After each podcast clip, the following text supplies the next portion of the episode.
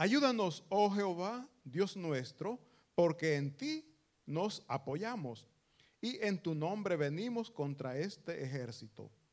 Oh Jehová, tú eres nuestro Dios, no prevalezca contra ti el hombre.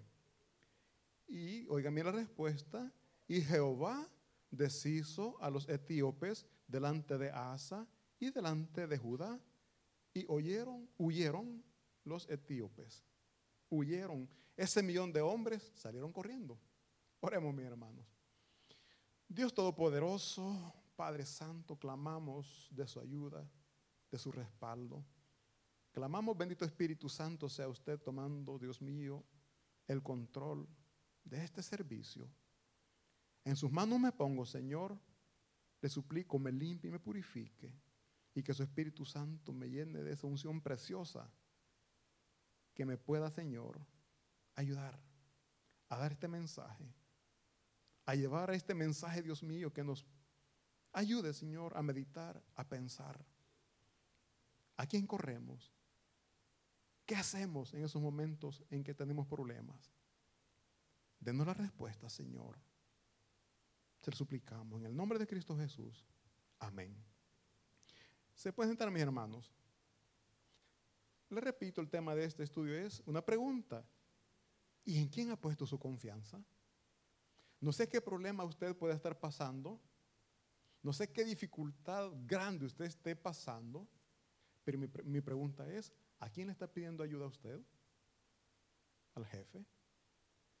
¿A la familia? ¿A quién corre en ese momento de angustia?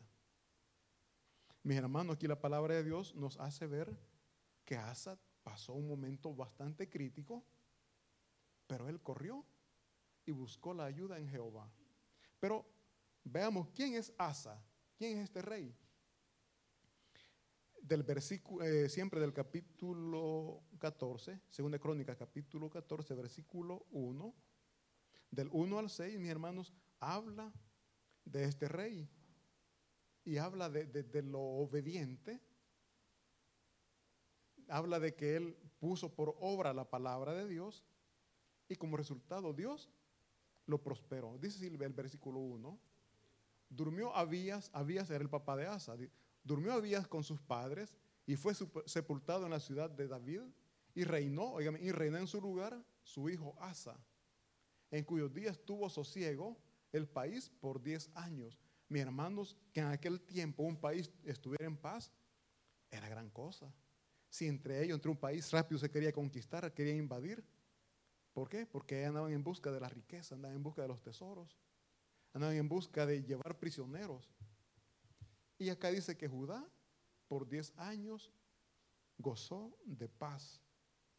Dice el versículo 2, e hizo Asa lo bueno y lo recto ante los ojos de Jehová su Dios. Versículo 3 dice, porque quitó los altares de cultos extraños y los lugares altos, y los lugares altos, quebró las imágenes y destruyó los símbolos de acera. Versículo siguiente, y mandó a Judá a que buscase a Jehová, el Dios de sus padres, y pusiese por obra la ley y sus mandamientos. Versículo siguiente dice, versículo 5 dice, quitó asimismo de todas las ciudades de Judá los lugares altos y las imágenes y estuvo el reino en paz bajo su reinado. Mis hermanos, aquí dice que estuvo en paz su reinado, pero ¿por qué? Porque él se sometió a la palabra de Dios. Él dice que habló con todos los de Judá y les obligó o les pidió que, mm, limpiaran toda esa zona de ídolos. Y como recompensa, Dios les dio una nación llena de paz. miren, mi hermano, una nación que está en paz es una nación próspera. ¿Por qué?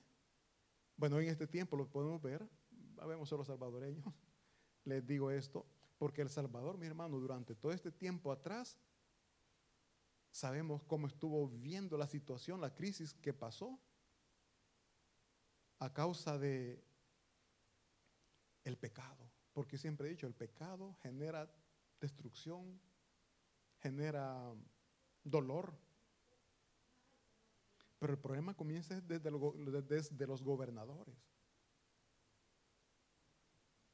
Se dice que los gobiernos anteriores no respetaban la promesa o el juramento que hacían delante de Dios de cumplir y hacer cumplir la ley. Es un juramento. Pero no lo respetaban. Ellos hacían lo que ellos querían, siendo presidentes, tomaban lo que no les correspondía, lo que era del pueblo, se lo tomaban ellos. E incluso quizás a ellos mismos les convenía que hubiera este desorden. Hay un dicho que dice que en río sucio, ganancia de pescadores. En río revuelto, en río revuelto, ganancia de pescadores. Miren, mi hermano, cuando hay desorden, es difícil, es un poquito más difícil poder tener control. Pero cuando hay orden, con facilidad se ve lo que no se está haciendo bien. Aquí dice la palabra de Dios que este rey Asa, durante su reinado por 10 años, tuvo paz. ¿Pero por qué? Porque fue obediente a la palabra de Dios. Hoy vamos a hablar de nuestra familia. Como padres, nosotros somos responsables de que en la familia haya orden y haya respeto a la palabra de Dios. Porque si nosotros como padres no respetamos ni inculcamos el, respeto y el temor a Dios, vamos a ser una familia que va a sufrir. Primeramente, si hay un temor, no respeto para Dios, los padres, hablamos del papá, del hombre, qué tipo de vida, qué estilo de vida va a llevar si no está respetando los, las enseñanzas que nuestro Señor Jesucristo vino a dar. La esposa, que es la ayuda al ver al esposo que hace esto, hace lo otro, va a terminar diciendo, no, no tiene sentido. Y sin darse cuenta va a comenzar también a cometer errores. Y los hijos van a la cola. ¿Qué generó eso? el irrespeto a la palabra de Dios. Pero cuando hay respeto, cuando hay obediencia a la palabra de Dios, mis hermanos, es, un hogar bastante bonito. Dijo una persona, qué galán se siente venir aquí. Se siente la paz, la armonía, se, se siente buena vibra, me dice. Mis hermanos, es el Espíritu Santo que reina en esos hogares donde se respeta la palabra de Dios. Ahora, pongamos mucha atención si las cosas en nuestros hogares no están andando bien, no están yendo bien las cosas. ¿Qué estará pasando? ¿En qué estaremos fallando? Pero Dios es un Dios de oportunidades y más adelante vamos a ver qué dice, el que me busca me encuentra, el que me busca me halla. Entonces vemos aquí, mis hermanos, que en el del versículo 1 al 6 dice, está narrando eh, más que todo que Asa, mis hermanos, reinó en una ciudad donde gozaba la paz, la prosperidad, porque hizo lo bueno y lo recto ante los ojos de Jehová. Fue un rey determinado a erradicar la idolatría. Oigan bien, fue un rey determinado, no es que quizás sí, si quieren quítenlo, si no hay déjenlo, no, fue determinado, dijo, arranquen, quiten todo eso. Fue un rey determinado, determinado. E incluso, mis hermanos, más adelante dice la palabra de Dios, que a su propia mamá le privó de ser la reina madre. Le privó porque ella misma había levantado una imagen de acera. Oigan bien, este rey no se enfocó solamente en el pueblo, sino en su propia familia. A su propia mamá le dijo, no, vos no podés ejercer el rey el, puesto de reina madre porque no estás haciendo lo correcto delante de los ojos de Dios. ¿Cómo habrá reaccionado esta mamá delante de eso, delante de esa situación? Como cuando nosotros vemos que nuestra familia está haciendo las cosas indebidas, pero por respeto o por temor a que se enojen no les decimos las cosas, ¿verdad? No, mis hermanos, la palabra de Dios nos lleva a afrontar, a decir las cosas que no se están haciendo bien. ¿Por qué? Porque como padres de familia, somos la autoridad. que Dios ha puesto en la familia. Si los padres nos hablan, no hablan, ¿quién? ¿Quién lo va a hacer? ¿Quién va a corregir lo que no está bien? Entonces somos nosotros los padres que estamos llamados a hacer esto. Y como les, les digo, pues eh, Dios le dio paz a esta nación, a este reinado que es de Judá. Y se cumple la palabra de Dios en que dice Proverbios 16, 7. Dice la palabra de Dios, Proverbios 16, 7. Cuando los caminos del hombre son agradables a Jehová, aún a sus enemigos hace estar en paz con él. Oigan bien. Cuando los caminos del hombre son agradables a Jehová, ¿cuándo es un camino agradable? Cuando hay obediencia, cuando hay respeto. Dice que Jehová, aún a sus enemigos, hace estar en paz con él. ¿Qué está diciendo aquí? Que Dios va a prosperar a quien honra, a quien honora a Jehová. La fidelidad, mis hermanos, de Asa fue premiada por Dios. Y les pido también que leamos, por favor, eh, siempre volvamos a Segunda de Crónicas, capítulo 14. Vamos a leer dos versículos 8 y 9. Dice aquí, tuvo también Asa ejércitos que traía escudos y lanzas de Judá, 300 mil hombres, y de Benjamín 280 mil que traían escudos y entesaban arcos, todos hombres diestros, hombres preparados. Dice el versículo 9, y salió contra ellos Sera, etíope, con un ejército de un millón de hombres y 300 carros, y vino hasta Maresa. Mis hermanos, aquí eh, Asa no tenía más que 580 mil soldados. De 580 mil a un millón hay, hay una pequeña diferencia, ¿verdad? Aquí la Biblia no dice que Asa tenía carros de guerra, pero dice que el ejército enemigo sí llegó y llevaba 300 carros, que en este tiempo serían como las tanquetas o los tanques, no sé cómo explicarle, ¿no? O sea, un carro de guerra, mi hermano, era una gran ventaja para un, para un ejército. Y para, desde mi punto de vista, para este rey fue un gran problema ver la inmensidad de soldados y él que habrá pensado, y yo solo estos tengo. Pero aquí vemos la confianza que él tenía, esa comunión que él tenía para con Dios. ¿Por qué? Porque él no corrió a buscar ayuda a otro, a otro país, a otro rey, sino que invocó la misericordia, invocó el poder de Dios. Dice el versículo 11. Oigan, dice, y clamó Asa a Jehová, su Dios, y dijo, oh Jehová, para ti no hay diferencia alguna de dar ayuda al poderoso o al que no tiene fuerzas. Ayúdanos, oh Jehová, Dios nuestro, porque en ti nos apoyamos y en tu nombre venimos contra ese ejército.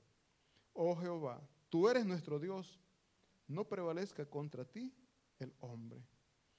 Aquí vemos, mis hermanos, que él corrió a buscar la ayuda del Dios Todopoderoso, a buscar la ayuda del Rey de Reyes y Señor de Señores, el Dios Omnipotente. Vemos la confianza, la comunión que él tenía para con Dios. Dice la palabra de Dios en Joel, no pierda um, crónicas, dice Joel 3.10, dice, forjad espadas de vuestros asadones y lanzas de, de vuestras hoces. Y diga el débil, fuerte soy. Diga el débil, fuerte soy, no por sus fuerzas, sino por el poder y la gracia de Dios.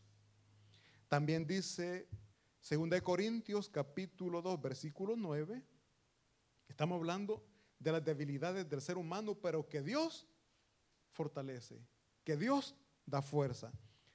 Dice 2 de Corintios capítulo 12 versículo 9, y me ha dicho, bástate mi gracia. Oigan bien, basta, Jehová está hablando, bástate mi gracia, porque mi poder se perfecciona.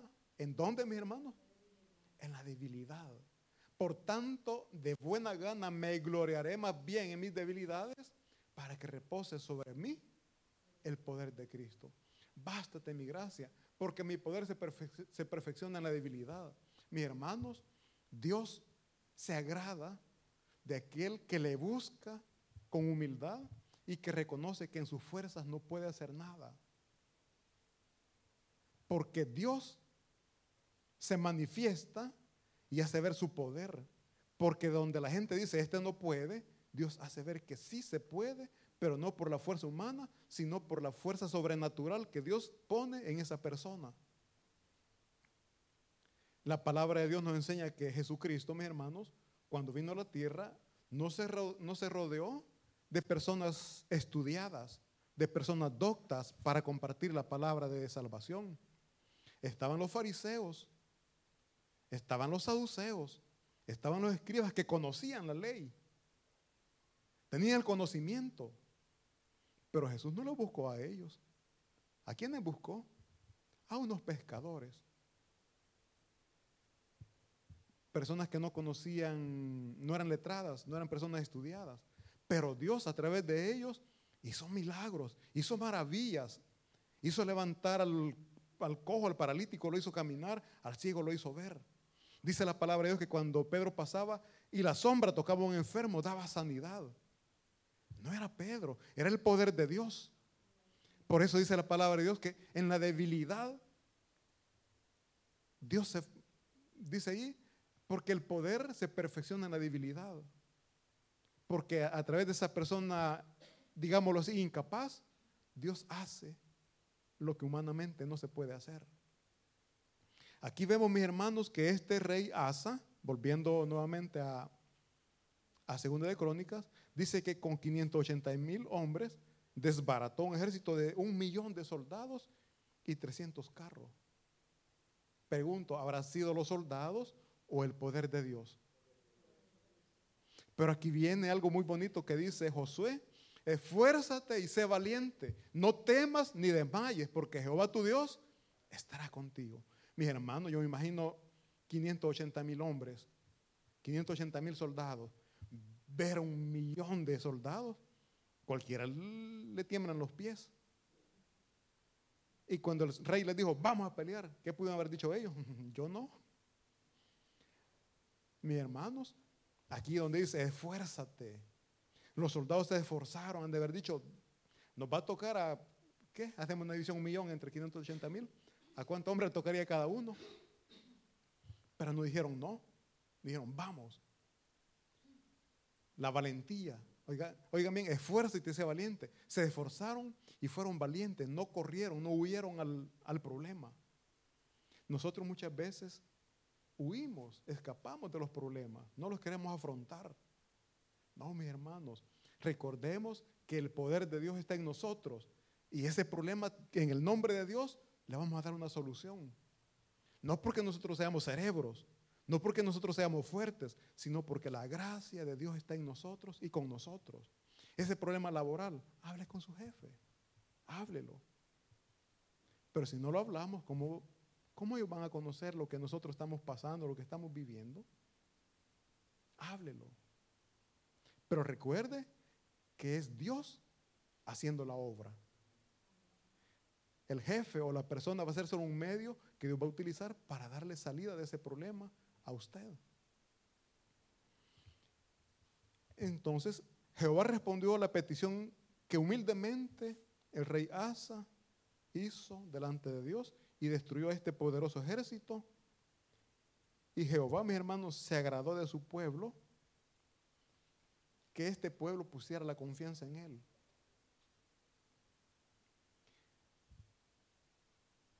Hay un mensaje que Dios siempre da al pueblo y lo hace, a través de hombres. Y para esto le pido por favor que leamos siempre 2 de Crónicas, capítulo 15. Vamos a leer seis versículos, del 1 al 6.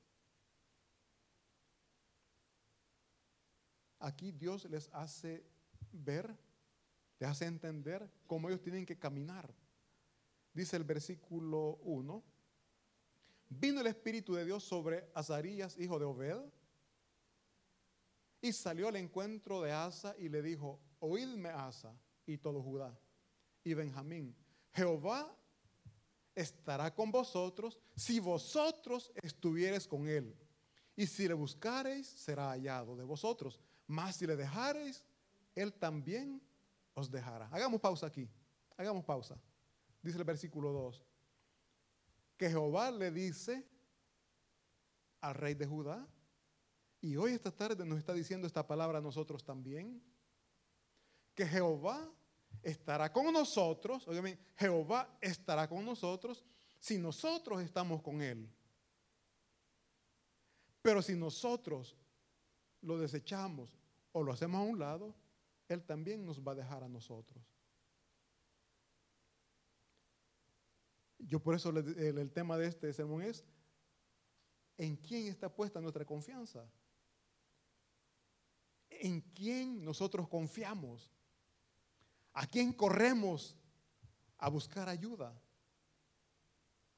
Si nosotros, mis hermanos, corremos a buscar ayuda en los amigos, en la familia, y no nos acordamos de decir, Señor, ayúdame, te necesito, prácticamente estamos desechando a Jehová. Lo estamos haciendo a un lado, estamos creyendo más en nuestros jefes, en nuestros amigos, en nuestra familia, que en Dios. Y entonces Él se va a hacer a un lado, está bien. Tu confianza está puesta en ellos, pues está bien. Eso es lo que Él está diciendo. Que si nosotros lo hacemos a un lado, pues también Él nos va a hacer a un lado. Dice el versículo siguiente. Dice, muchos días ha estado Israel. Aquí está hablando de Israel. Recordemos, mi hermano, que Israel se dividió en el reino del norte y el reino del sur. El reino del norte es Israel y el reino del sur es Judá. Entonces ya aquí va a poner como ejemplo a Israel. Dice, muchos días ha estado Israel sin verdadero Dios y sin sacerdote que enseñara y sin ley. El versículo siguiente dice, pero cuando en su tribulación se convirtieron a Jehová, Dios de Israel, y le buscaron, él fue hallado de ellos. Pausa. Oigan bien, pero cuando en su tribulación Israel se convirtió a Jehová, en ese momento de problemas, ellos reconocieron el error que habían cometido de alejarse de Jehová y comenzaron a buscarle. Y Jehová fue hallado. Mis hermanos, en sus momentos de tribulación, repito, ¿a quién usted corre? ¿Dónde usted busca la ayuda? Aquí Israel dice que buscó a Jehová y Jehová fue hallado. Jehová no se oculta, Jehová no se esconde, Jehová no se hace eh, no se hace esperar. Cuando le clamamos, Él está presente. Él oye nuestras súplicas. Él oye nuestras oraciones. Dice el versículo siguiente. En aquellos tiempos no hubo paz. Oigan bien, cuando nos alejamos de Jehová, en aquellos tiempos no hubo paz, ni para el que entraba, ni para el que salía, sino muchas aflicciones sobre todos los habitantes de la tierra. Pausa. Cuando nos alejamos de Dios, mis hermanos, no hay paz. Ni nosotros mismos nos entendemos, nos levantamos amargados y por todo nos enojamos. Porque no tenemos paz para con nosotros, mucho menos para aquel que está con nosotros. Muchas veces hasta nos dicen, ve este qué le pasa. ¿Y qué, yo qué te he hecho que andas enojado conmigo? No, mis hermanos, es simplemente falta de paz en el corazón. Y es porque se han alejado de Jehová.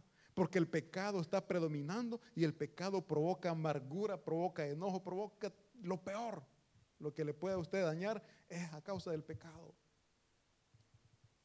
Dice que no, había paz ni para el que entraba ni para el que salía. Sino, ahí lo que abundaba eran, dice, aflicciones sobre todos los habitantes de la tierra. El pecado produce aflicciones, mis hermanos. El pecado produce aflicción. Y si no, cuando usted ha hecho algo y, ay, ¿qué, ¿cuál va a ser la consecuencia de esto? Con respeto, hablo, siempre toco este punto. Cuando las muchachas, las jovencitas meten a tener relaciones sexuales y quedan, ay, ojalá que no quede embarazada. ojalá que no a pasar. Y comienzan, ojalá, ojalá, ojalá. Y cuando se cuenta que está embarazada, lo primero que piensa, ¿y hoy cómo le digo a mis papás? ¿Y hoy cómo voy a hacer? ¿Qué provoca esa aflicción? El pecado. Dice luego después, el versículo siguiente dice, y una gente, oigan y una gente destruía a la otra, y una ciudad a otra ciudad, porque Dios los turbó con toda clase de calamidades. Oigan bien, el pecado, mis hermanos, lo que produce destrucción. En la misma familia nos estamos haciendo pedazos, entre hermanos se están dañando, entre parejas se están dañando. ¿Por qué?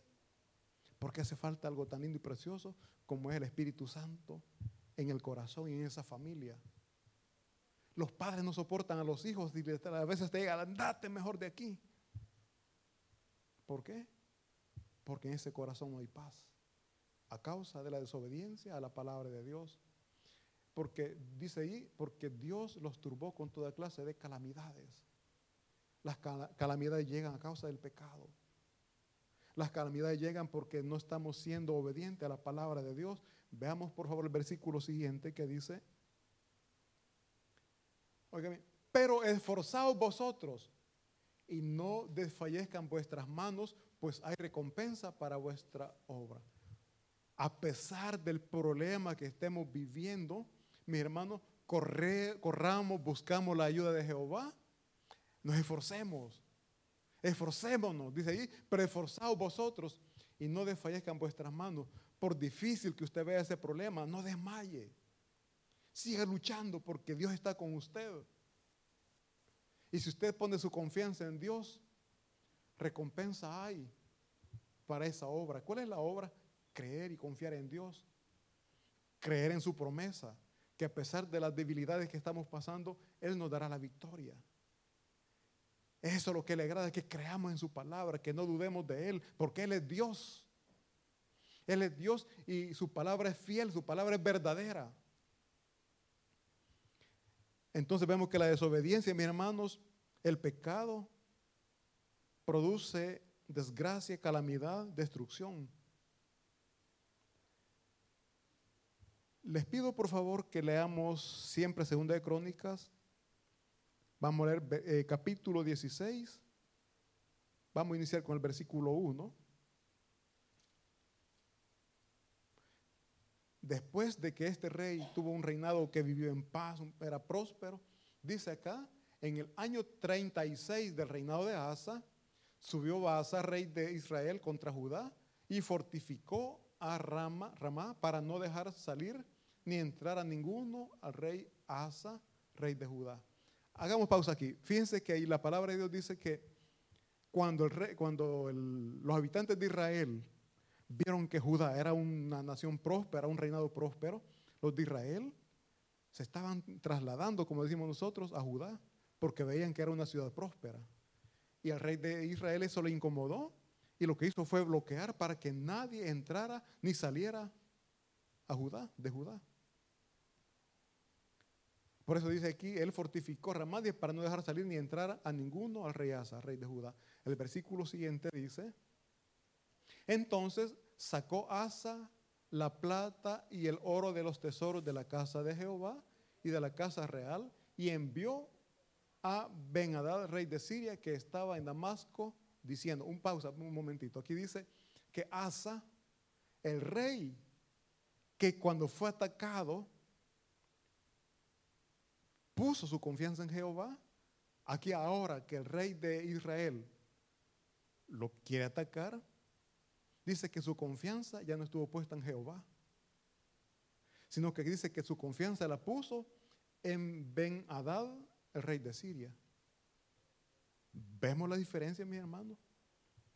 ¿A causa de qué fue que él perdió la confianza? ¿Qué provocó esa, esa desconfianza ya de Jehová? ¿Por qué no buscó a Jehová? Y dice acá que él ofreció el oro de los tesoros de la casa de Jehová y de la casa real. O sea, él dio el oro, él dio su riqueza a este otro rey para que lo defendiera, para que lo cuidara, para que lo protegiera. ¿Y dónde quedó Jehová? El rey Dios Todopoderoso.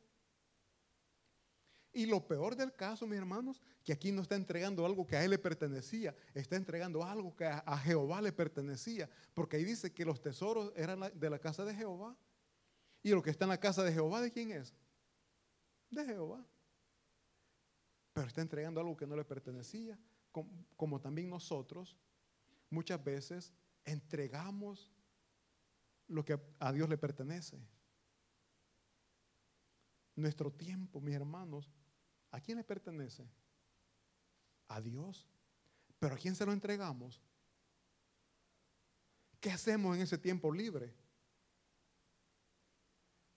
¿Qué hacemos? Lo que a Dios le pertenece, ¿a quién se lo entregamos? El día domingo que decimos venimos a la iglesia, es un tiempo que se lo dedicamos a Él. Pero hay domingos que no venimos porque ¿Por qué? ¿A quién se lo damos ese domingo, ese tiempo? ¿A quién se lo dedicamos? Lo que hemos dicho que es para Jehová, se lo estamos dando a alguien que no se lo merece. Eh, luego después dice el siguiente versículo, versículo 3, dice, en lo que Asa le dijo al rey, de, al, rey del, a quien buscó ayuda, dice, hay alianza entre tú y yo, como la hubo entre tu padre y mi padre. He aquí, yo te he enviado plata y oro para que vengas y deshagas la alianza que tienes con Baasa, rey de Israel, a fin de que se retire de mí. Versículo siguiente dice, y consintió Ben con el rey Asa y envió los capitanes de sus ejércitos contra las ciudades de Israel y conquistaron Hijón, Dan y Belmaín y las ciudades de aprovisionamiento de Neftalí. Dice el versículo siguiente, oyendo esto, Asa cesó de edificar Ramá y abandonó su obra. Versículo siguiente dice, entonces el rey Asa tomó a todo Judá y se llevaron de Ramá la, piedra y la madera con que Baasa edificaba y con ella edificó a Jeba y Mispa. Versículo siguiente dice, en aquel tiempo vino el vidente, oigan bien, en aquel tiempo vino el vidente, el vidente era un profeta, en aquel tiempo vino el vidente Ananí, a Asa, rey de Judá, y le dijo, por cuanto te has apoyado en el, rey de Siria y no te apoyaste en Jehová, tu Dios, por eso el ejército del rey de Siria ha escapado de tus manos. Versículo siguiente dice, los etíopes y los libios no eran un ejército numerosísimo, con carros y mucha gente de a caballo, con todo, porque te apoyaste en Jehová, él los entregó en tus manos. Amén. Hagamos pausa. Fíjense que aquí el profeta está hablando de parte de Dios y le está diciendo, ¿por qué desechaste a Jehová? ¿Por qué preferiste buscar la ayuda en un hombre, en otro rey? Cuando vino el ejército de Etiopía y de Libia, no era un ejército numeroso, era, le está diciendo, era un montón de gente, un montón de soldados con carros, era mucha gente. Pero con todo eso le dice, porque te apoyaste en Jehová, Él los entregó en tus manos. Y le está diciendo, ¿y hoy qué pasó pues? ¿Dónde está tu confianza en Jehová? ¿Dónde está tu confianza en Dios? No sé, mis hermanos, de cuántos problemas Dios les ha sacado a ustedes. A mí de muchísimos. Y si Dios me sacó de esos problemas, ¿por qué en este problema nuevo que viene o que tengo voy a dudar de la ayuda de Dios? Si me sacó de ese problema tiempo atrás, también de este otro problema Él me va a dar la victoria. Pero tenemos que depositar nuestra confianza en Él. Tenemos que depositar nuestra, nuestra confianza en Dios. Porque eso es lo que a Él le agrada. Que creamos en su promesa. Que creamos en que Él nos ama y Él nos cuida. Dice la palabra de Dios que nosotros somos como la niña de sus ojos. Entendemos, sabemos cuál es la niña de nuestros ojos, ¿verdad? Si alguien le, pone algo cerquita del ojo, lo primero que hacemos es cerrarlo, ¿verdad? Porque lo, porque lo cuidamos. Por intuición viene. Dice la palabra de Dios que Él nos cuida como la niña de sus ojos. Él nos tiene en sus manos. Dios nos tiene en sus manos. Y si estamos en sus manos, nada nos va a pasar. ¿Por qué? Porque no hay nadie más poderoso que nuestro Dios. Y si estamos en sus manos, estamos seguros. No tengamos miedo a pesar de la dificultad que estemos pasando, a pesar de la oscuridad que estemos viendo. Dejemos que pase el tiempo y Dios nos dará la victoria. Ese problema que tenemos como familia, pongámoslo a los pies de Cristo Jesús y le garantizo que Dios nos dará la victoria. Y no hay nada más bonito que escuchar lo que el apóstol Pablo dice, que Dios nos dice, bástate mi gracia, bástate mi gracia. No sé cuál es su problema, pero confíe en la gracia de Dios. Confíe en la gracia y la misericordia de Dios. También esta otra parte donde dice la palabra de Dios, que Él en nuestras debilidades se glorifica. Nosotros somos humanos, somos débiles, pero en esa debilidad es donde Dios se glorifica. Ese problema económico, ese problema de salud, dice la palabra de Dios, una parte que Jesús dijo que no era para destrucción, sino que era para que el nombre de Dios, para que Dios Todopoderoso fuera glorificado. Entonces, mi hermano, ese problema va a servir para que mañana, pasado mañana, sea un testimonio de la maravillosa obra de Dios en su vida. Un fuerte aplauso para nuestro Señor y vamos a orar. Bendito Padre Celestial, damos gracias por esta enseñanza, pidiendo siempre perdón, Dios mío, porque en nuestras dificultades, en nuestra humanidad, corremos, Señor, a buscar ayuda, quizás en la familia, en los amigos, cuando nuestra confianza tiene que estar puesta solamente en usted, bendito Dios. Rogamos, bendito Espíritu Santo, para que podamos confiar, creer en que su gracia siempre está a nuestro favor. Que podamos ver que su poder se manifiesta, que su poder se perfecciona en nuestra debilidad. Ayúdenos, Padre, a gloriarnos a gloriarnos en nuestras debilidades, porque ahí usted se manifestará. Cantemos esta linda alabanza, mis hermanos. Con tu preciosa unción. Ven, Espíritu,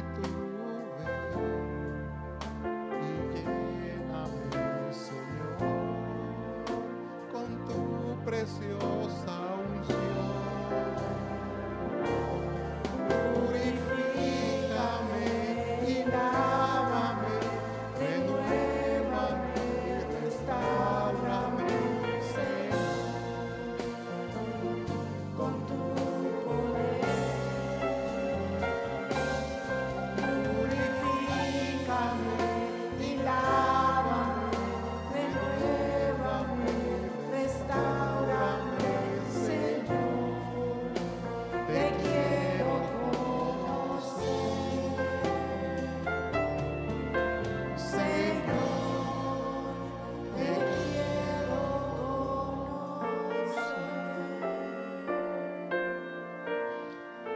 Espíritu Santo de Dios, clamamos su protección, clamamos su ayuda, Señor, esta nueva semana que estamos iniciando. Bendíganos, Señor, y protéjanos en todo momento, en todo lugar. Y así, Señor, también cantamos esta linda alabanza con la cual decimos que estamos agradecidos, Señor, por ese amor que recibimos de parte de usted, por esa ayuda, Señor, inmerecida, pero que siempre la tenemos de parte suya. Cantamos todos juntos, decimos que estamos agradecidos.